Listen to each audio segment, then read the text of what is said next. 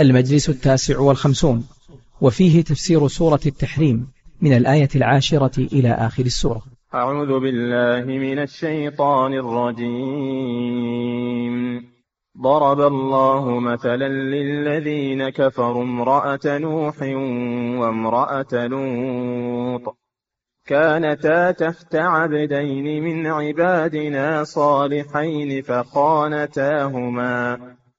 فخانتاهما فلم يغنيا عنهما من الله شيئا. وقيل ادخلا النار مع الداخلين. وضرب الله مثلا للذين آمنوا امرأة فرعون إذ قالت رب ابن لي عندك بيتا في الجنة. ونجني من فرعون وعمله ونجني من القوم الظالمين. ومريم ابنة عمران التي أحصنت فرجها فنفخنا فيه من روحنا وصدقت بكلمات ربها وكتبه وكانت من القانتين. بسم الله الرحمن الرحيم. الحمد لله رب العالمين صلى الله وسلم على نبينا محمد وعلى آله وأصحابه أجمعين. لما ذكر الله جل وعلا في أول هذه السورة ما حصل من بعض أزواج النبي صلى الله عليه وسلم معه من المعاتبة في قضية مارية أو قضية شرب العسل وأن ذلك أثر على النبي صلى الله عليه وسلم وعاتب الله عائشة وحفصة رضي الله عنهما على ما حصل منهما في حق النبي صلى الله عليه وسلم ودعاهما إلى التوبة فتابتا ولله الحمد واستغفرتا من ذلك. ذكر الله في آخر السورة وختمها بهاتين الآيتين في بيان علاقة الكافر بالمسلم في نسب أو صهر أن ذلك لا ينفعه عند الله عز وجل أن هذه العلاقة أو هذا الإسخاط لا ينفعه عند الله ما دام أنه كافر. وذكر في المثل الثاني العكس أن ارتباط المسلم بالكافر مع براءته من دينه وكونه فعل ذلك من باب الضرورة مع مع براءته من دين الكافر أن هذا لا يضر المسلم. وضرب في هذه هاتين الآيتين ثلاثة أمثلة. المثل الأول كافرة زوجها صالح مسلم. المثل الثاني امرأة مسلمة زوجها كافر وهي امرأة فرعون. المثل الثالث امرأة ليس لها زوج لا كافر ولا مسلم ولم يضرها ذلك وهي مريم ابنة عمران رضي الله عنها. ففي الآية الأولى ضرب الله مثلا للذين كفروا. ضرب الله مثلا للمؤمنين يعتبرون به ويتعظون به من علاقة وصلة الكافر وصلة الكافر بالمسلم. أو بالصالح أو بالنبي أن ذلك لا ينفع الكافر. ضرب الله مثلا للذين كفروا يعني من ارتباطهم مع المسلمين وقرابتهم منهم في النسب أو في الزواج أن ذلك لا ينفع الكافر. ضرب الله مثلا للذين كفروا. امرأة نوح أول الأنبياء عليه الصلاة والسلام كانت كافرة. وامرأة لوط عليه الصلاة والسلام كانت كافرة. فلم يغني نوح ولا لوط وهما نبيان من أنبياء الله. لم يغنيا عن زوجتيهما الكافرتين شيئا. ويقال لهما ادخل النار مع الداخلين مع الكافرين مع أهل النار. لم يغني زواجهما من النبيين الكريمين شيئا. وكانت امرأة نوح عليه السلام كافرة وكانت تقول عنه إنه مجنون. وكانت امرأة لوط كافرة وتدل قومها الكفار على أضياف لوط عليه السلام لأنهم لوطية أو لواطية. فكان إذا جاء إلى النبي الله لوط عليه السلام أضياف تدعوهم تخبرهم بذلك. فلم يغني عنهما أي نوح ولوط عليهما السلام لم يغني عن زوجتيهما شيئا من الله سبحانه وتعالى ولم يغني عنهما من الله شيئا. وقيل قيل لهما إما عند الموت أو أنه سيقال لهم يوم القيامة وعبر عن المستقبل بصيغة الماضي لتحقق وقوعه. ادخل ادخل النار. زوجة نبيين يقال لهما ادخل النار. مع الداخلين مع الكافرين. ولم يغني عنهما إصهارهما من نبيين كريمين شيئا. فهذا فيه أن أي أن الإنسان لا ينفعه إلا عمله ولا يضره إلا عمله ولا يضره عمل غيره ولا ينفعه عمل غيره. تلك أمة قد خلت لها ما كسبت ولكم ما كسبت ولا تسألون عما كانوا يعملون. فهذا فيه رد على الذين يعتمدون على الصالحين ويقولون هؤلاء يشفعون لنا عند الله. فنحن نتوسط بهم ونحن ونحن وهؤلاء صالحون ونحن مذنبون فهم ينفعوننا عند الله. هذا رد عليهم أن الإنسان لا ينفعه إلا عمله ولا ينفعه عمل غيره ولو كان نبيا من الأنبياء لا ينفعه ما دام أنه غير مؤمن لا ينفعه. هذا واضح امرأة نوح وامرأة لوط. كانتا تحت عبدين هما نوح ولوط عليهما السلام. من عبادنا؟ صالحين. عبدين من عبادنا. هذا مثل لهم. صالحين أيضا. نبيان من أنبياء الله. فخانتاهما. أما لو أنهما اتبعتا النبيين لا استفادتا من صحبتهما. لكن خانتاهما. خانتاهما في أي شيء؟ خانتاهما في الدين. في الدين لا في العرض الخيانة هنا في الدين. وهذا بإجماع العلماء أن معنى خانتاهما يعني في الدين وليس في العرض فلم تزنيا لأن الله صان فرش الأنبياء.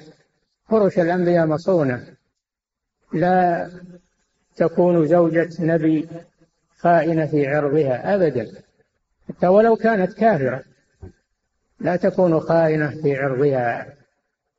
وإنما الخيانة هنا في الدين فكانتا على غير دين زوجيهما. فلم يغني نوح ولوط عليهما السلام عنهما أي عن امرأتيهما من الله شيئا شيئا شيئا من الأشياء. لا قليل ولا كثير. وصارتا من أهل النار مع الكفار. من كان على دين الكفار فهو معهم. في الدنيا والآخرة. فقيل ادخل النار مع الداخلين من كان على دين الكفار أو لا يتبرأ من دين الكفار ولا يبغضه. ويقول الناس سواء وأحرار في عقائدهم كل له قناعته كما يقوله الملاحدة اليوم. هذا قول قول إلحاد والعياذ بالله لأنه يسوي بين المؤمن والكافر. وبين عقيدة التوحيد وعقيدة الشرك. ويقول كل له قناعته وكل له رأيه. المسألة ما هي مسألة رأي وقناعة؟ ولم يكلنا الله إلى عقولنا وإلى آرائنا. وإنما أرسل إلينا الرسل وأنزل علينا الكتب ليبين لنا سبيل النجاة. فمن حاد عن دين الرسل فإنه من أهل النار. كائنا من كان. هذا من جهة الصهر. من جهة القرابة تعلمون ما ذكر الله عن ابن نوح ما صار بين نوح وبين ابنه من المحاورة في حالة الطوفان وأن الله عزل ابن نوح عنه وصار مع الكفار وغرق معهم ما لم ينفعه أنه ابن نوح ابن نبي من أنبياء الله ورسول من رسل الله. لما خالف دين أبيه دين التوحيد صار مع الكفار وحال بينهما الموج فكان من المغرقين. وبعد ذلك نوح عليه السلام قال ربي إن ابني من أهلي إن ابني من أهلي. والله رد عليه بأنه ليس من أهلك إنه عمل غير صالح. ليس من أهلك الناجين وإن كان من أهلك في النسب لكنه ليس من أهلك المؤمنين. وهذا إبراهيم عليه السلام الخليل لم. لم ينتفع أبوه من كون إبراهيم الخليل ابنه لما أصر على الكفر لما أصر على الكفر وأبى أن يستجيب لابنه في دعوة التوحيد صار من أهل النار ولم ينفعه قرابة النسب فلا يعتمد الإنسان على قرابته أو على إصهاره من المؤمنين وإنما يعتمد على عمله على عمله هو. وقيل ادخل النار مع الداخلين وضرب الله مثلا للذين آمنوا في قربهم من الكفار أن ذلك لا يضرهم شيئا إذا تبرأوا من دينهم وأبغضوا دينهم. ولكن صاروا مع الكفار لظرف من الظروف. اضطرهم الأمر إلى أن صاروا معهم للضرورة وهم ليسوا معهم في الدين والعقيدة. فإن ذلك لا يضر المؤمن. وضرب الله مثلا للذين آمنوا. امرأة فرعون آسيا بنت مزاحم رضي الله عنها. فرعون أكثر خلق الله ادعى الربوبية وكفر بموسى وهارون عليهما السلام وعاند. امرأته آمنت بالله وآمنت بموسى وهارون وتبرأت من دين فرعون وقومه. وضرب الله مثلا للذين آمنوا امرأة فرعون. إذ قالت رب ابن لي عندك بيتا في الجنة. ما تريد فرعون ولا قصوره ولا رفاهيته ولا أبهته.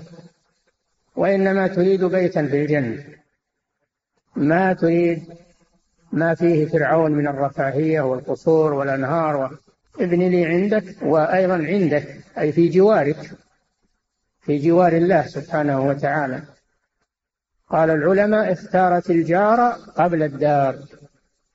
ابن لي عندك بيتا. اختارت الجار وهو جوار الله سبحانه وتعالى قبل الدار وهو البيت.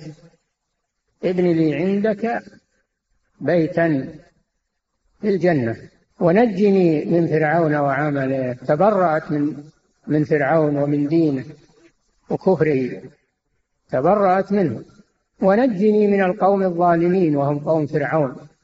طلبت النجاة من فرعون من دين فرعون ومن دين قومه من القبط وغيرهم. امرأة. امرأة هذا موقفها من الكفار. امرأة مؤمنة هذا موقفها من الكفار. وكان فرعون كما يروى أنه يعذبها. بل قالوا إنه ضرب الأوتاد على يديها ورجليها في الشمس تعذيبا لها وهي تقول رب ابن لي عندك بيتا في الجنة. حال تعذيبها تقول رب ابن لي عندك بيتا في الجنة. قالوا وكانت الملائكة تظللها في حال تعذيبها. وكانت ترى بيتها في الجنة في حال تعذيبها هذه نتيجة إيش؟ هذه نتيجة الإيمان والبراءة من المشركين. وإن خالطهم الإنسان فهو يتبرأ من دينهم. أما من يخالط الكفار ولا يبغض دينهم ولا يتبرأ من دينهم ويزعم أنه مؤمن فهذا ينافي الإيمان. المسلم إذا اضطرته الظروف إلى مخالطة الكفار مؤقتا فإنه تمسك بدينه ولا يمالي الكفار أو يداهن الكفار ويتنازل عن شيء من دينه. أما كونه أما كونه يداري الكفار هذا رخصة من الله. لا يتخذ المؤمنون الكافرين أولياء من دون الله من دون المؤمنين. لا يتخذ المؤمنون الكافرين أولياء من دون المؤمنين ومن يفعل ذلك فليس من الله في شيء. من تولى الكفار دون المؤمنين فليس من الله في شيء. تبرأ الله منه. إلا أن تتقوا منهم تقات هذه رخصة. أن الإنسان إذا اضطر إلى مداراة ما هو مداهنة؟ مداراة الكفار فله رخصة أن يداريهم ليدفع الأذى عنه أما المداهنة في فرق بين المداهنة والمداراة أما أن يتنازل عن شيء من دينه لإرضاء الكفار فهذه مداهنة. أما أن يجامل الكفار وهو متمسك بدينه لأجل أن يسلم من شرهم هذه مداراة تجوز عند الضرورة. عند الضرورة فقط. ولذلك أوجب الله الهجرة على المسلم من ديار الكفار إلى بلاد المسلمين فرارا بدينه. مهما أمكنه ذلك. ونجني من فرعون وعمله. ونجني من القوم الظالمين. هذه آسيا بنت مزاحم رضي الله عنها. وهي التي قالت لما لما التقطوا في موسى عليه السلام وهو طفل التقطوه من النهر في تابوته وفتحوا ورأت موسى عليه السلام أحبته. وقالت امرأة فرعون قرة عين لي ولك لا تقتلوه. عسى أن ينفعنا أو نتخذه ولدا. وهم لا يسعون. فأحبت موسى عليه السلام بمجرد ما رأته وهو طفل صغير لما في قلبها من محبة الدين ومحبة الإيمان. فآل هذا إلى أنها آمنت به. لما حصل العرض الأكبر بين موسى والسحرة حضرة الملأ وحضرة فرعون وانتصر موسى عليهم آمنت به رضي الله عنها. فنالها التعذيب من فرعون. فصبرت. نالها التعذيب من فرعون لترتد عن دينها فصبرت. تمسكت بدينها. فنوه الله بشأنها لأجل يتخذها المؤمنون قدوة لهم. فالمثل هذا قدوة. يقتدي المؤمنون بياسيا بنت مزاحم رضي الله عنها. ومريم ابنة عمران. وضرب الله مثلا مريم ابنة عمران. عمران عالم من بني من علماء بني إسرائيل من علمائهم وعبادهم وبيته بيت صلاح. إن الله اصطفى آدم ونوحا وآل إبراهيم وآل عمران. بيته بيت صلاح ومريم ابنته مريم بنت عمران. مات أبوها وهي صغيرة. مات أبوها عمران وهي صغيرة فتنازعوا في كفالتها من الذي يكفلها بعد أبيها؟ وضربوا القرعة خرجت لزكريا عليه السلام وكان زوج خالتها خرجت له القرعة فكفلها زكريا عليه السلام. وما كنت لديهم إذ يلقون أقلامهم أيهم يكفل مريم؟ وما كنت لديهم إذ يختصمون. فتنازعوا في كفالتها وضربوا القرعة فخرجت لزكريا تيسير الله سبحانه وتعالى. أنبتها نباتا حسنا وكفلها زكريا فتقبلها ربها بقبول حسن وأنبتها نباتا حسنا وكفلها أو كفلها كما في قراءة. زكريا كفلها. ونشأت عنده. ولما ولما كبرت ولما كبرت وبلغت مبلغ النساء اتخذت من دونهم حجابا. جعلت بين بينها وبينهم ساترا. يسترها عن الرجال. فهذا دليل على وجوب الحجاب على المرأة وتحريم الاختلاط. ودعاة الاختلاط اليوم يقولون لا هذه عنصرية ضد المرأة. هذا ظلم للمرأة. المرأة إنسان لها حق. خلوها تختلط مع الرجال. خلوها تختلط مع الرجال. ولا حجاب ولا شيء. ولا يمنع الاختلاط. اتخذت من دونهم حجابا. تنستر من ورائه وتعبد ربها. محرابا تصلي فيه. كلما دخل عليها زكريا المحراب وجد عندها رزقا لما اعتزلت وصارت من وراء الحجاب صار يأتيها رزقها من الله يوميا. هذا من كرامات الأولياء. كلما دخل عليها زكريا المحراب وجد عندها رزقا. قال يا مريم أنى لك هذا؟ قالت هو من عند الله. إن الله يرزق من يشاء بغير حساب. هذه مريم عليه السلام ابنة عمران التي أحصنت فرجها أحصنت فرجها عن الرجال. وصانت نفسها صانت نفسها واتخذت حجابا دون الرجال وصارت تعبد الله في هذا المحراب. والمحراب ليس المراد به ما يعرف الآن ما يكون في القبلة من المذبح الذي في الجدار. لا هذا ليس المحراب المذكور في القرآن. المحراب المذكور في القرآن هو المصلى مكان العبادة. سمى بالمحراب. ومريم ابنة عمران التي أحصنت فرجها أعفت فرجها فلم يمسسها بشر. قالت أنى يكون لي غلام ولم يمس أنى يكون لي ولد ولم يمسسني بشر. ما مسها بشر. الله كافأها على عفتها وصلاحها بأن رزقها ابنا لا كالأبناء. وهو عيسى عليه السلام. وعيسى عليه الصلاة والسلام التي أحصنت فرجها. فكان من جزاء الله لها أنه وهبها هذا الولد الرسول. هذا الولد الرسول عليه الصلاة والسلام الذي جعله الله آية للعالم. آية للعالم حيث إنه وجد من أم بلا والد من نفخة جبريل عليه السلام بأمر الله عز وجل. والله على كل شيء قدير. الذي خلق آدم من غير أب ولا أم من تراب قادر على أن يخلق مخلوقا من من أم بلا أب من باب أولى. إن مثل عيسى عند الله كمثل آدم. خلقه من تراب. وقال له كن فيكون. فلا يعجزه شيء سبحانه وتعالى. التي أحسنت فرجها فنفخنا فيه فهذا فيه حث للمؤمنات على إحصان فروجهن من الزنا وأسبابه قل وقل للمؤمنات يغضضن من أبصارهن ويحفظن فروجهن ولا يبدين زينتهن إلا ما ظهر منها. إلى آخر الآية. فمريم هي مثل للمؤمنات في عفتها وحجابها وصلاحها. مثل تقتدي بها المؤمنات من بعدها التي أحصنت فرجها. فنفخنا فيه من روحنا بواسطة جبريل عليه السلام. أرسل الله لها جبريل فتمثل لها بشرا سويا. ما أحست إلا والرجل عندها.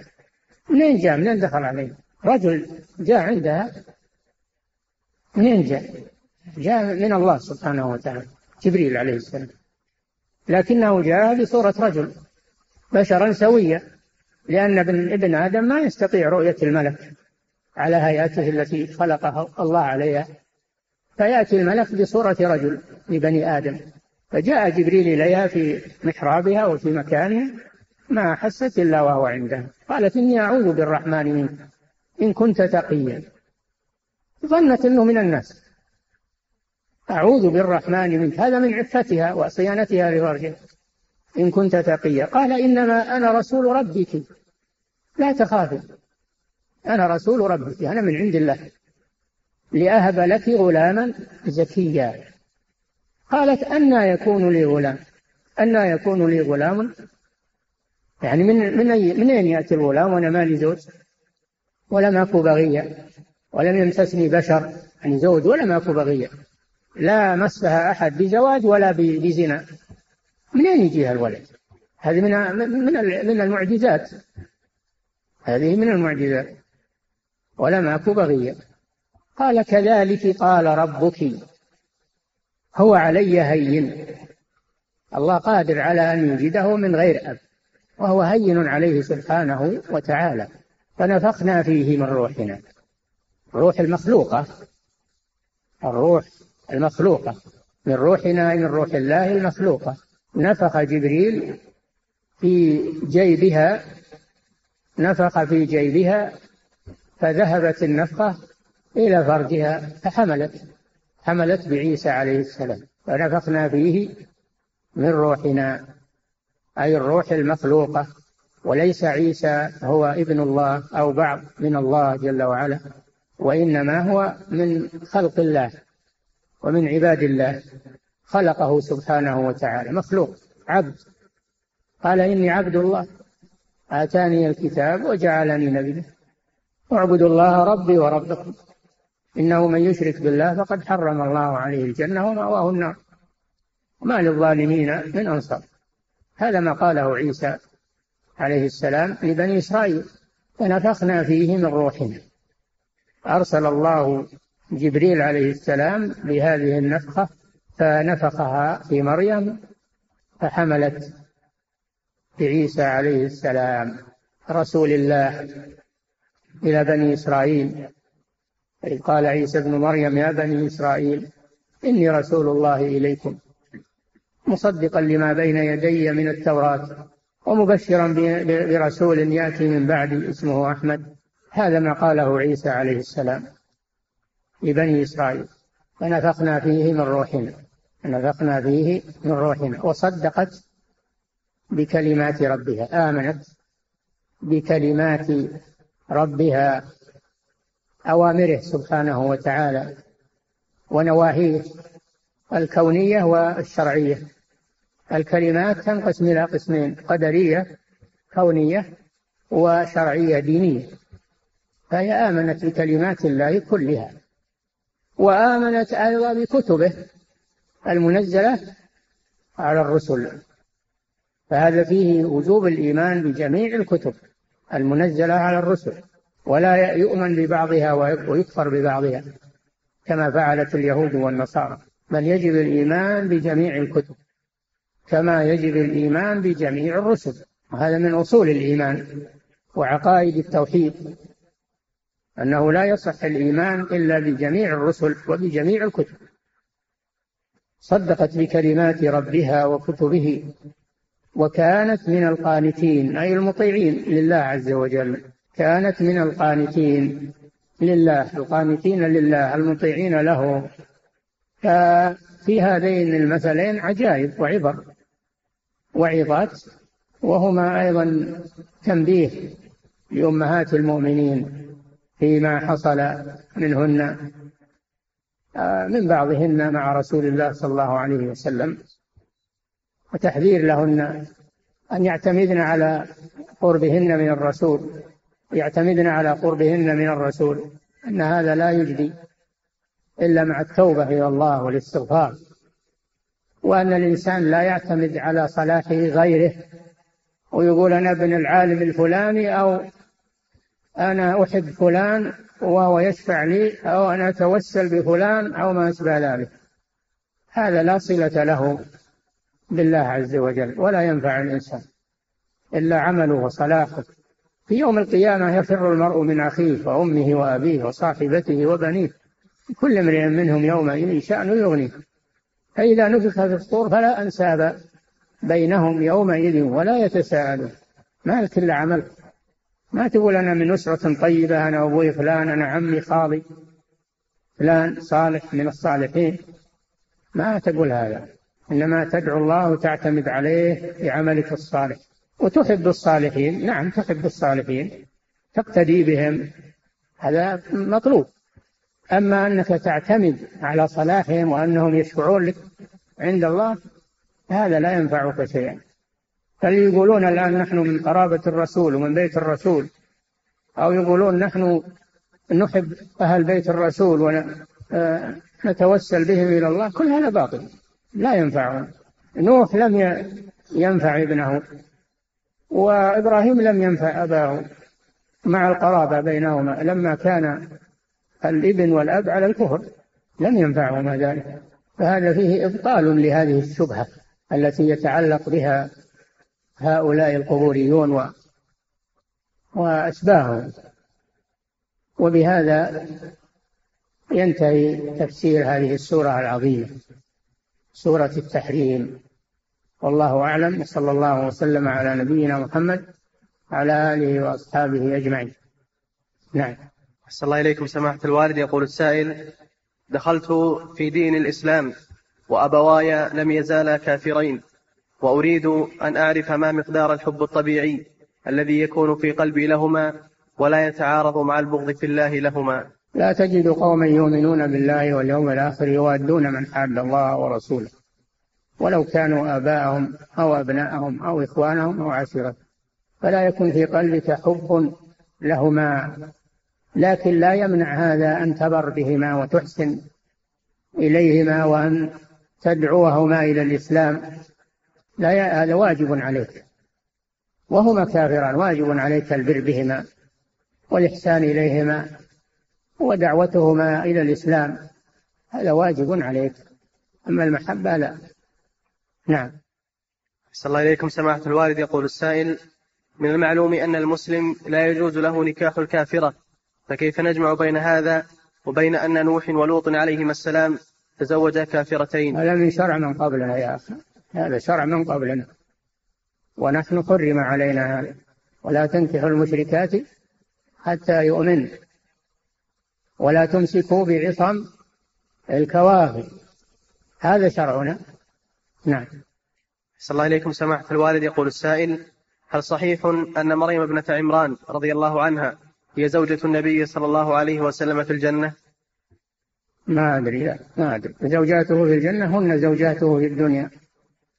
ومريم ليست من زوجاته في الدنيا. قد قال النبي صلى الله عليه وسلم في الحديث الصحيح كمل من الرجال كثير ولم يكمل من النساء إلا أربع آسيا بنت مزاحم وخديجة بنت خويلد ومريم ابنة عمران وفضل عائشة على النساء كفضل الثريد على سائر الطعام. هؤلاء الأربعة نعم. أحسن الله إليكم سماحة الوالد. يقول السائل كيف نجمع بين قوله تعالى فلم يغني عنهما من الله شيئا؟ وبين قول النبي صلى الله عليه وسلم في حق عمه أبي طالب لولا أنا لكان في الدرك الأسفل من النار. هذا خاص. هذا خاص بالنبي صلى الله عليه وسلم وخاص بأبي طالب فقط أليس عاما للناس؟ وهو لم يخلصه من النار وإنما شفع في في تخفيف. تخفيف العذاب عنه فقط.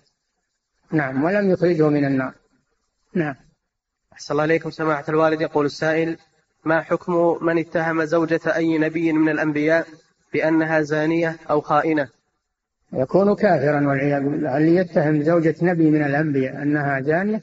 هذا كافر بالله عز وجل. كافر بالله.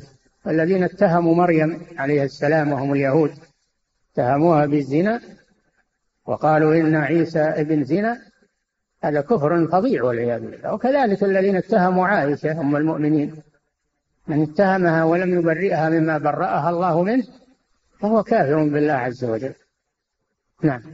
أحسن الله إليكم. سماحة الوالد يقول السائل ظهر من يقول بأن موالاة الكافرين ومناصرتهم لا تكون كفرا إلا إذا كانت معها المحبة لهم.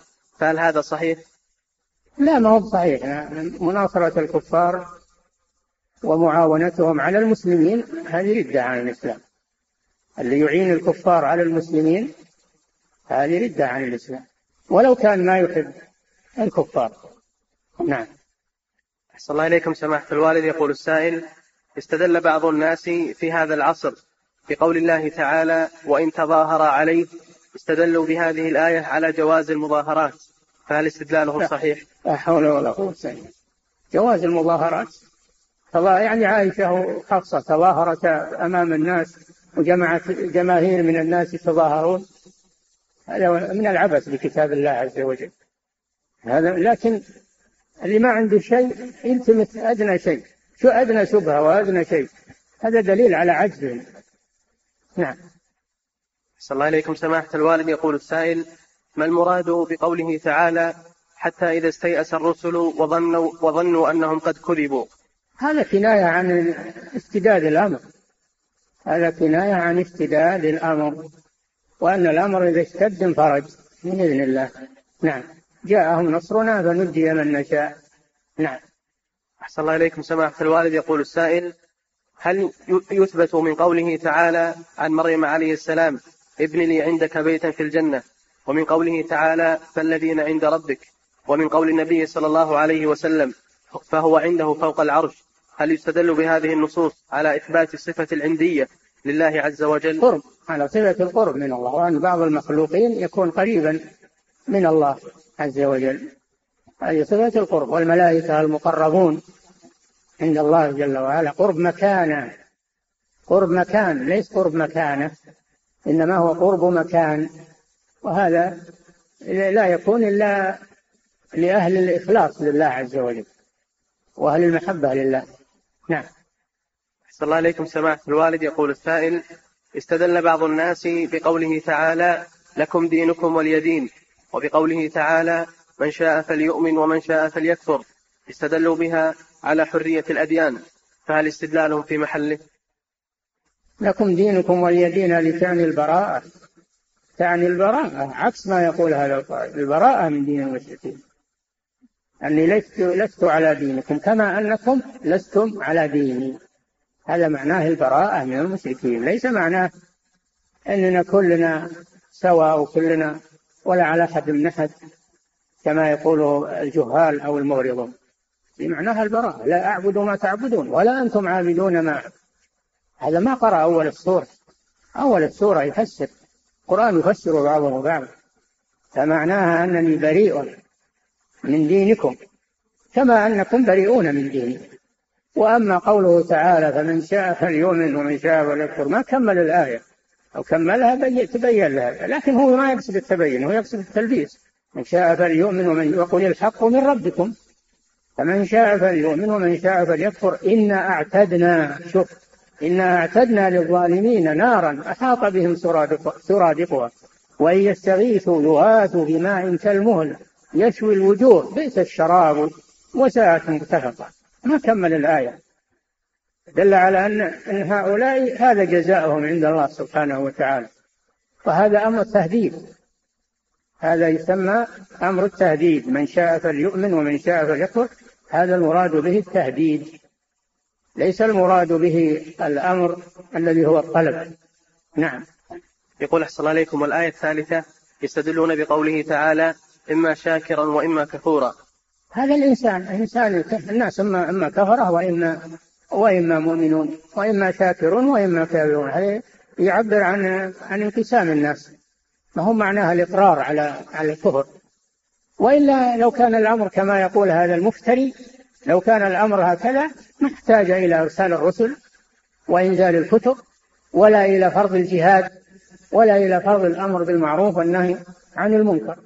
هذا تعطيل للشرائع وتعطيل للجهاد وتعطيل للأمر بالمعروف والنهي عن المنكر وتعطيل للولاء والبراء.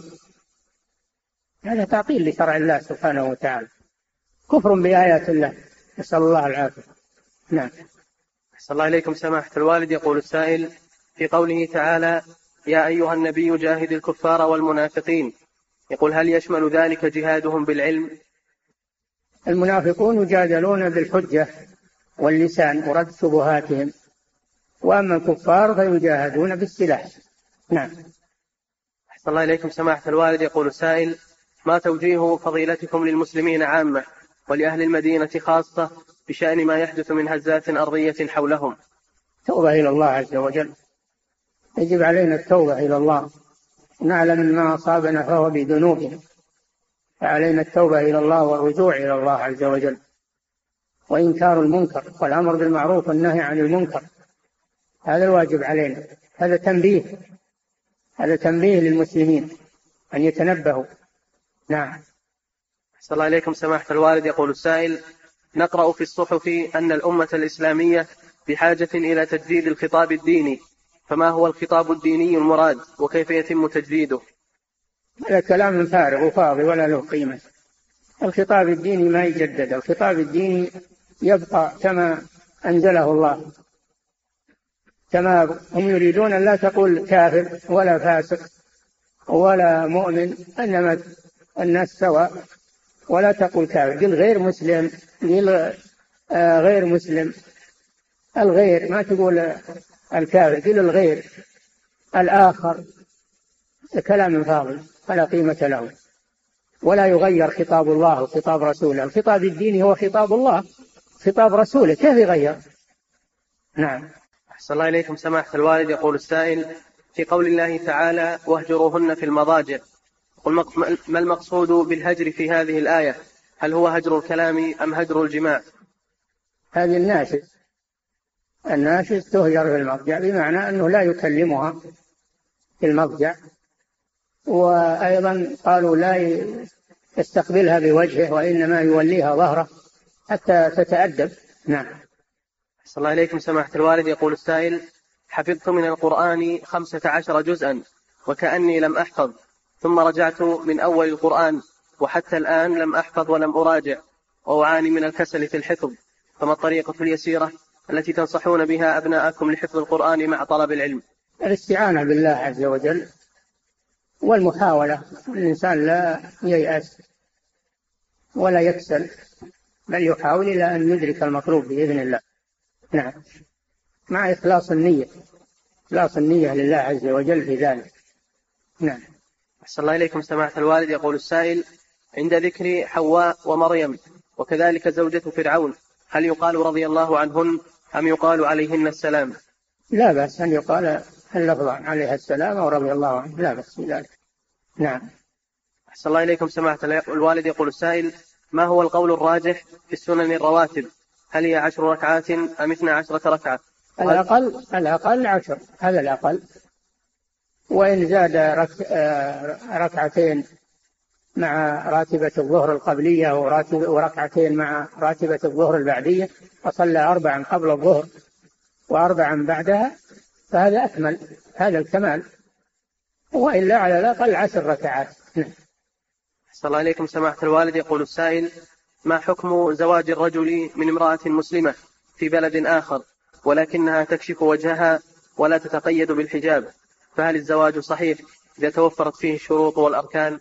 زواج صحيح لكن يلزمها بالحجاب لأنه زوجها لأنه زوجها ومسؤول عنها. قوا أنفسكم وأهليكم نارا ودوا الناس والحجارة فيلزمها بالحجاب. نعم. له عليها سلطة. الرجال قوامون على النساء. نعم. صلى الله عليكم سماحة الوالد. يقول السائل هل يجوز التسمي باسم فرعون أو اسم لوط؟ لوط عليه السلام نبي من أنبياء الله. تسمي به لا بأس. وقد يكون مستحبا. أما فرعون فهذا لا لا ينبغي التسمي به.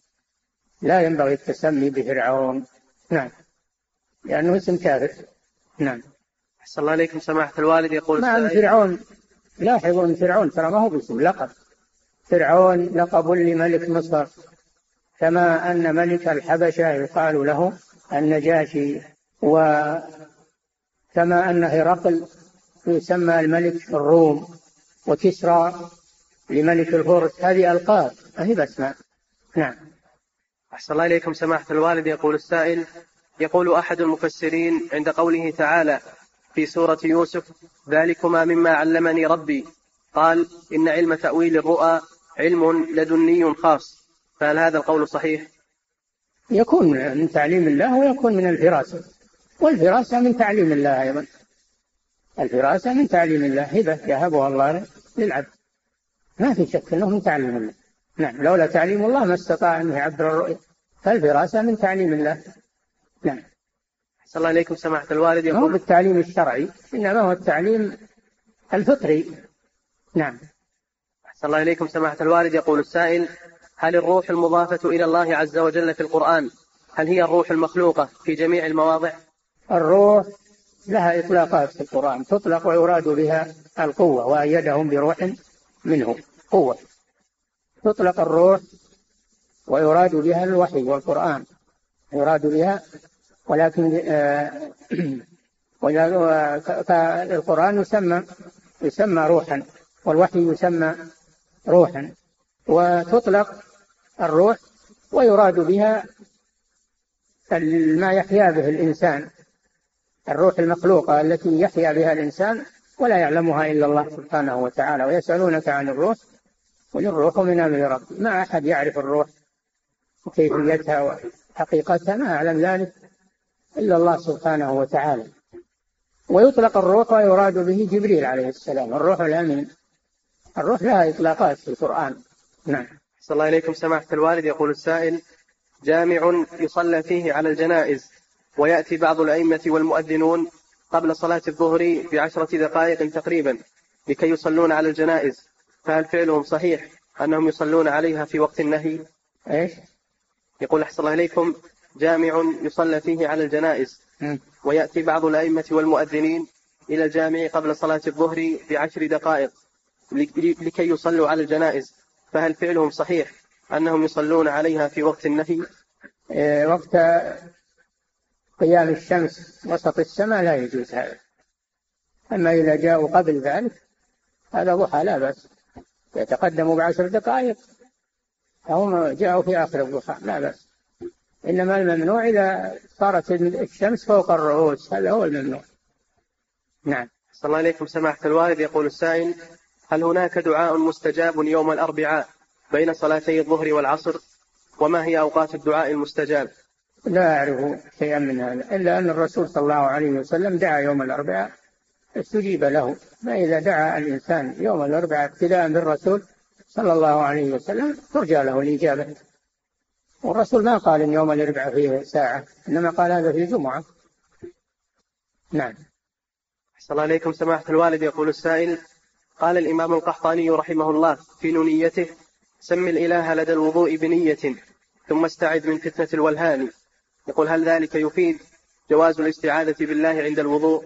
الذي ورد عند الوضوء بسم الله الذي ورد عند الوضوء أن يقول بسم الله لا وضوء لمن لم يذكر اسم الله عليه يقول بسم الله فقط ولا يستعيذ.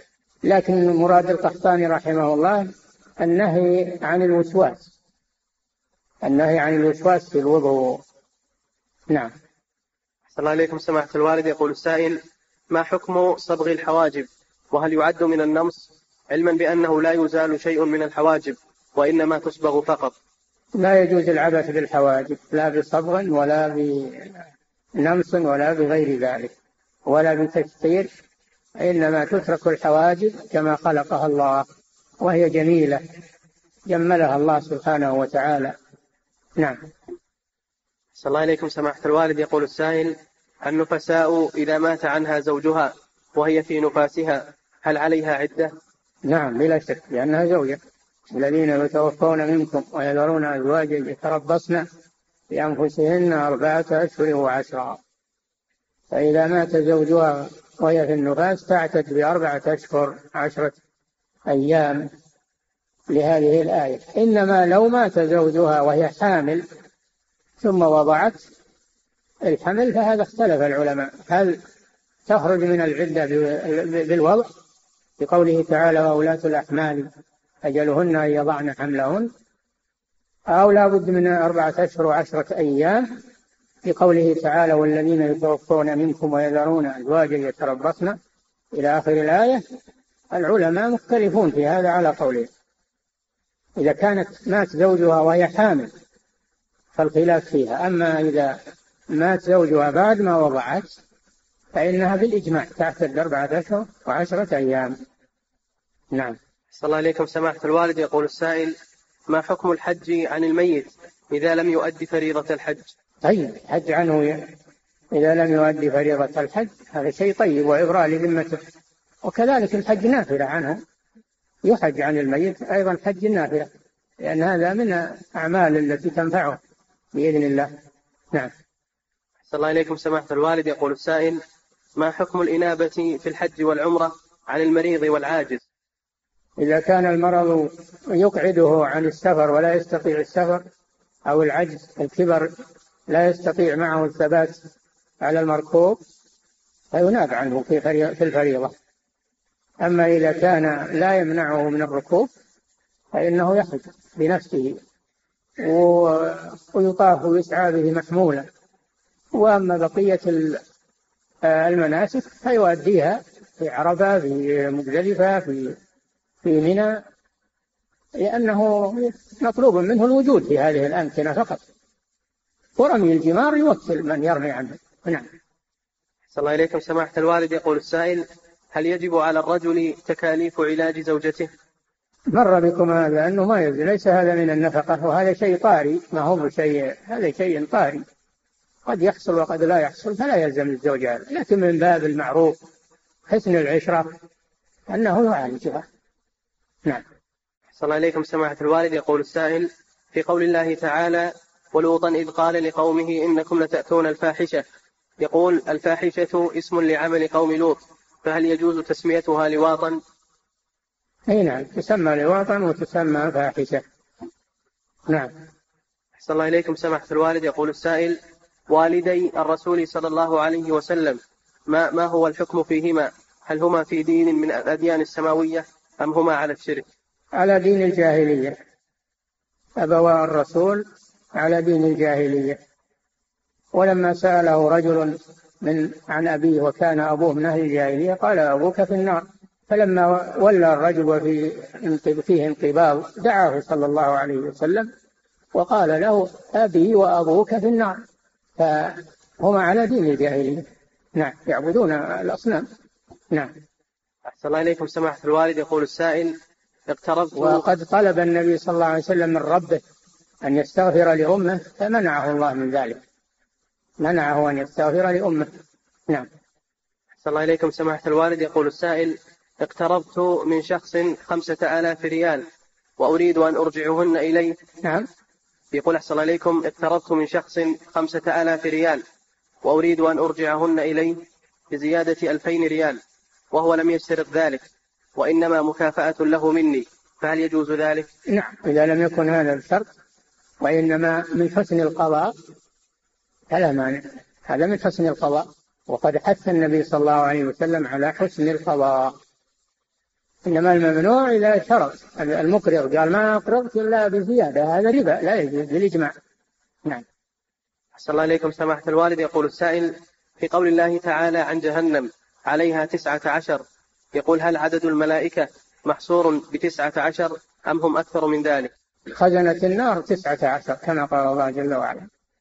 وليسوا الملائكة كثيرون الملائكة كثيرون لكن خزنة النار تسعة عشر كما قال الله جل وعلا. أحسن الله إليكم. سماحة الوالد يقول السائل ما هو الدليل على أن الإجماع مصدر من مصادر التشريع في الإسلام? ومن يشاقق الرسول من بعد ما تبين له الهدى ويتبع غير سبيل المؤمنين نوله ما تولى. يتبع غير سبيل المؤمنين. هذا دليل على حجية الإجماع. نعم. أحسن الله إليكم. سماحة الوالد يقول السائل هل يقال لحالق لحيته فاسق؟ وهل تصح إمامته؟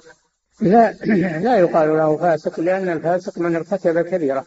حلق اللحية معصية ومحرم لكنه لا يصل إلى حد الكبيرة. ما كل محرم يكون كبيرة لكن بعض العلماء يقول إذا أصر عليه وجاهر به إذا جاهر بالمعصية وصر عليها وداوم تصير كبيرة.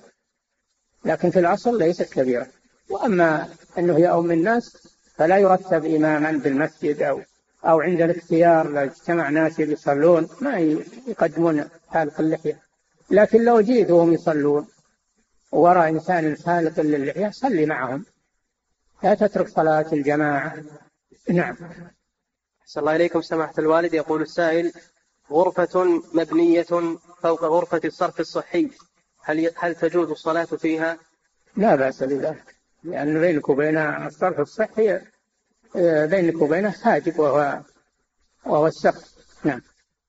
أحسن الله إليكم سماحة الوالد. يقول السائل هل المرأة المطلقة رجعيا وهي في بيت زوجها هل لزوجها أن يقبلها ويلمسها قبل المراجعة؟ هذا طيب هذا مراغب فيها عشان يراجعها ما يخاف. وهي زوجته ما دامت في العدة هي زوج. نعم. أحسن الله إليكم سماحة الوالد. يقول السائل رجل قال لأخيه أنا سأعطيك فكرة مشروع تجاري وأعمل معك على حسب طاقتي حتى ينجح هذا المشروع بشرط أنك إذا كسبت في هذا المشروع تعطيني ألفين ريال. فهل هذا مشروع؟ إذا كان شركة يشاركه فلا يجوز له يشرط مبلغ معين إنما يكون الربح بينهما على حسب ما جرى الربح قد يحصل وقد لا يحصل وقد يكون كثيرا وقد يكون قليلا. فله جزء من الربح مشاع. أما أن يشترط مبلغ معين هذا لا يجوز في قضية الشركة. نعم. صلى الله إليكم سماحة الوالد. يقول السائل هل تطلق الهيئة والشكل على الله عز وجل من باب الإخبار؟ لا يطلق على الله إلا ما ورد في الكتاب والسنة ولم يرد الهيئة والشكل. نعم. صلى الله إليكم سماحة الوالد. يقول السائل إذا أمرني والدي أن أشتري له دخانا يقول. يقول إذا أمرني والدي أن أشتري له دخانا. يقول فهل يجوز لي ذلك؟ علما بأنه يغضب علي إذا لم آتي له به. لا يجوز هذا. لا طاعة لمخلوق في معصية الخالق. تعاونوا على البر والتقوى ولا تعاونوا على الإثم والعدوان. ولا طاعة لمخلوق. لا والد ولا غيره في معصية الخالق. نعم. صلى الله إليكم. سماحة الوالد يقول السائل هل للصدقة تأثير في الشفاء من المرض؟ نعم. الصدقة بإذن الله لها تأثير في شفاء المريض. هي من الأسباب بإذن الله. نعم في الأثر داووا مرضاكم في الأثر داووا مرضاكم بالصدقة. نعم. أحسن الله إليكم. سماحة الوالد يقول السائل هل هناك فرق بين مداهنة الكفار ومداراة الكفار؟ مداراة الكفار تجوز عند الضرورة وهي عدم التنازل عن شيء وإنما يوافقهم في الظاهر. في شيء لا يمس دينه في الباطن. وأما المداهنة فهي التنازل عن الدين أو عن بعضه من أجل الكفار. هذا لا تجوز المداهنة. ودوا لو تدهنوا يدهنون. لا يجوز المداهنة. وهي التنازل عن شيء من الدين لأجل إرضاء الكفار. نعم.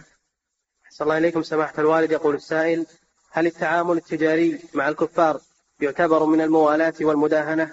لا. التعامل التجاري هذه مصالح دنيوية. أباحها الله. لا يجوز أن تتعامل مع الكافر بالبيع والشراء. والنبي صلى الله عليه وسلم اشترى من من من اليهود طعاما. يجوز الشراء من الكفار. ويجوز البيع عليهم. لا بأس بذلك. ليس هذا من الدين. هذا من المعاملة وطلب الرزق. نعم. أحسن الله إليكم. سماحة الوالد يقول السائل هل الأنبياء عليهم الصلاة والسلام معصومون عصمة مطلقة؟ الأنبياء معصومون بالإجماع بلا شك أنهم معصومون. معصومون فيما يبلغون به عن الله عز وجل. معصومون من الكبائر. وأما الصغائر فهي محل خلاف لكن معصومون لو وقعت معصومون من الاستمرار عليها. فالعصمة إما أن تكون في البداية وإما أن تكون في النهاية. هم معصومون على كل حال. بداية ونهاية. نعم. ولا يمكن أن نبيا يصر على صغيرة ويستمر عليها. نعم. هذا بالإجماع. نعم. صلى الله عليكم. سماحة الوالد يقول السائل جماعة صلوا مع إمامهم وهو بينهم في وسطهم مع إمكانه أن يتقدم عليهم فما حكم صلاتهم؟ وهل يجب عليهم إعادتها؟ لا أبدا. صلاتهم صحيحة إن شاء الله. وكون الإمام أمامهم هذا هو الأفضل وليس واجبا. يجوز أن تصلي في وسطهم. قد صلى ابن مسعود بين علقمة والأسود. رحمهم الله. نعم. صلى الله عليكم سماحة الوالد. يقول السائل ما هي أوقات النهي التي لا تجوز الصلاة فيها؟ نعم. يقول أحسن الله إليكم ما هي أوقات النهي التي لا تجوز الصلاة فيها؟ على سبيل الإجمال ثلاثة من صلاة الفجر إلى أن ترتفع الشمس وعند قيامها في وسط السماء حتى تزول إلى الغرب. ومن صلاة العصر إلى أن تغرب الشمس. هذه أوقات النهي على سبيل الإجمال. نعم. أحسن الله عليكم سماحة الوالد. يقول السائل هل يجوز أن نوكل شخصين أو أكثر لحج في السنة نفسها عن رجل ميت؟ لا بأس. لا بأس أن يتعدد الحجاج والمعتمرون عن شخص واحد لأنه عمل بر. نعم. انتهى. الله. الله